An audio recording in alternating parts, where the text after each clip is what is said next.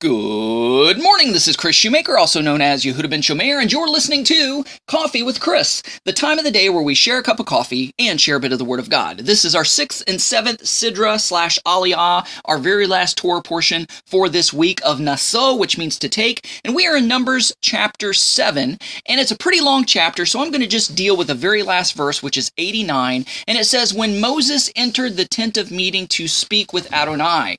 Why did he enter the tent of meeting? The tent of meeting was God's palace on earth. It was his mobile palace. The tabernacle was his palace. The Ark of the Covenant was his throne. His presence resided between the two cherubim, the two, between the two angelic type figures that was on top of the mercy seat of the Ark of the Covenant. When Moses entered the tent of meeting to speak with Adonai, he heard the voice speaking to him from above the atonement cover. All right, that's his presence between the two cherubim on the mercy seat, the Ark of the Covenant.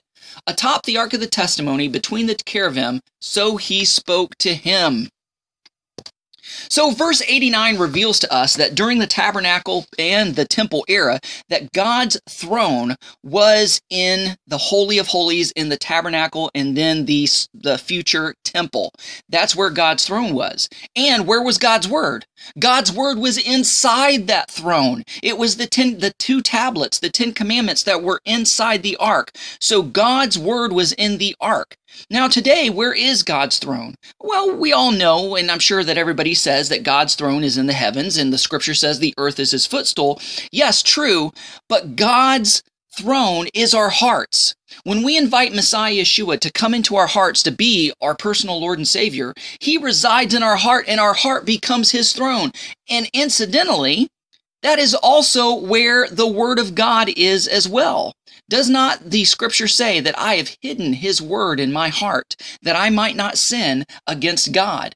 And also in Jeremiah uh, chapter uh, 31, verse 30, uh, 32, it says, But this is the covenant I will make with the house of Israel in those days. It is a declaration of Adonai. I will put my Torah within them Yes, I will write it on their hearts. I will be their God, and they will be my people. This very verse is reiterated in the Brit Chadasha, the renewed covenant, which is in Hebrews chapter uh, 10, verse 16.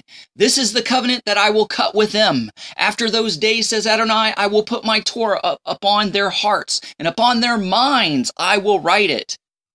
So, you know, we need to to remember as Paul said in the books of Corinthians or the letter to the Corinthians, that our body is the temple of the Holy Spirit. And if our body is the temple, then our heart is our throne. And we need to keep our heart clean and pure so that we can make it comfortable for Messiah Yeshua and the Holy Spirit to reside within our hearts. And we need to devour the Word of God on a daily basis, commit it to our mind. And not only commit it to our mind, but say, God, let what's in my mind seep down and infiltrate my heart so that the Word of God may be in our hearts. And this kind of also uh, shows the importance of how important it is to memorize Scripture. Way back in the day, back in Yeshua's day, most every Hebrew boy pretty much memorized the entire five books of Moses by heart. We're saying, wow, that was a feat. But, you know, we've memorized many songs songs?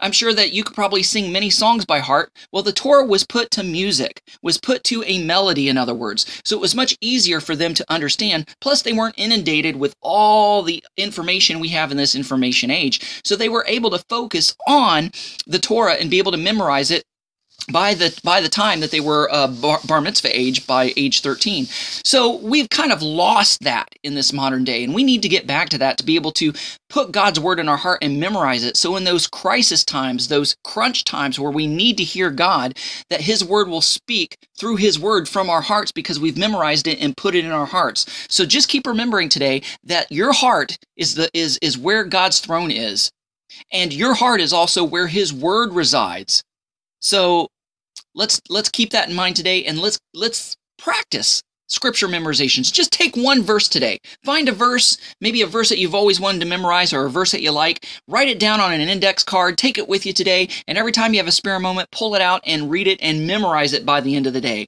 Guys, thanks so much for listening. Go out there and have a great day. Shalom and God bless.